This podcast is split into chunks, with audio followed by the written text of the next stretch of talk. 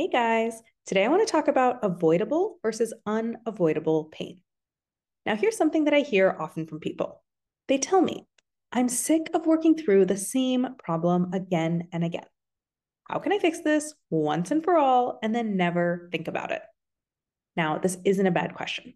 I know how frustrating it can be to feel like you're always back in the same spot every few days, every few months, or every few years.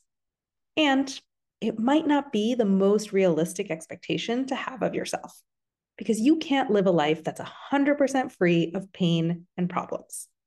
But some pain is avoidable. You should aim to have as little of it as possible in your life going forward. And other pain is unavoidable. You should expect it to keep popping up, and your aim should be not to eliminate it, but to get better and faster at resolving it. So let's talk about the difference.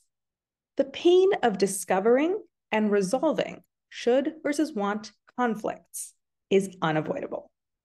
You are going to keep running into should versus want conflicts for the rest of your life.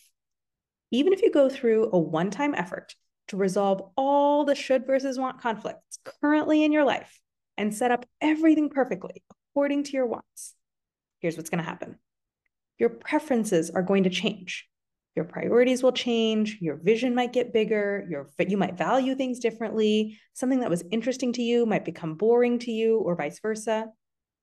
Also your knowledge and your insights will change. You'll learn more about what you want and what is out there in the world. You'll discover a new piece of information or a new way of looking at things. And suddenly the thing you wanted will become something that you don't want anymore.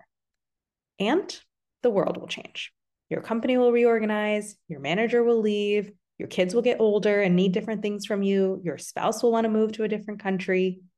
And every time that something changes in your preferences, in your knowledge, or in the world at large, you are likely to discover new misalignments in your life, AKA new should versus want conflicts. Now, discovering a new misalignment is not super fun. It can be confusing. You can be like, what do I even do from here? It can be frustrating. Ugh, I don't want to make all the pieces fit in a new way all over again. It can be scary. What if this doesn't work? What if I'm wrong? It can even come with a dose of regret that you didn't figure this out sooner, or even grief if you're bummed that the current way of doing things has to end.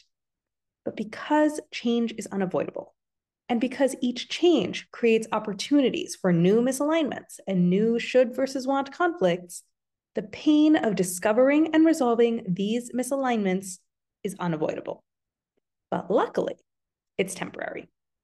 Every time that you uncover a new should versus want conflict, all you have to do is go through a one time push of confusion and nervous experimentation as you figure out how to get everything you want in this new world.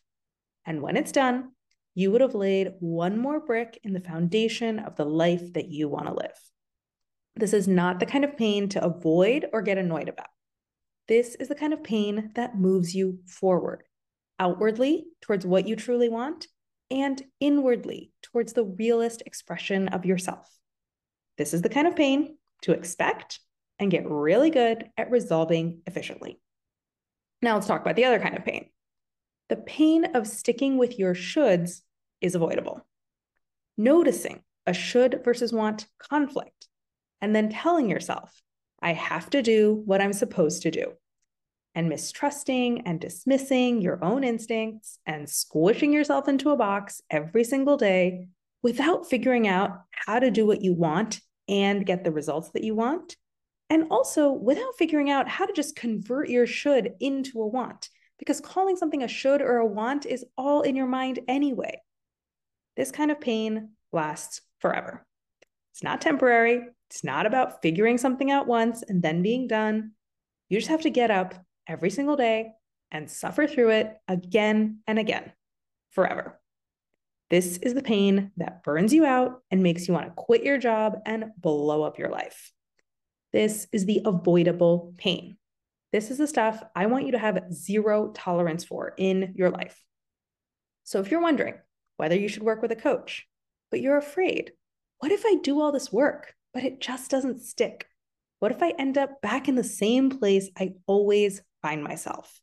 Here's what I want you to know coaching is not about getting to an outcome, coaching is about learning a process. Now, I don't mean that coaching isn't results focused. Coaching is really results focused because the best way to learn a process is by applying it in the pursuit of a specific outcome. So, yes, you will absolutely get the problems that you bring to coaching solved. And that's not really the main outcome of coaching because all solutions to all problems are temporary, because change is unavoidable.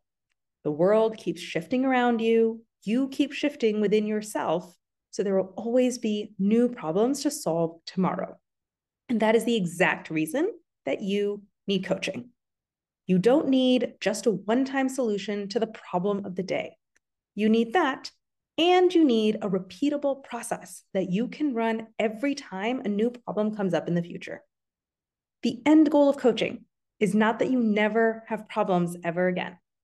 The end goal of coaching is that when the problems arise again, which they inevitably will, you handle them better, faster, more confidently, and more easily than you do today.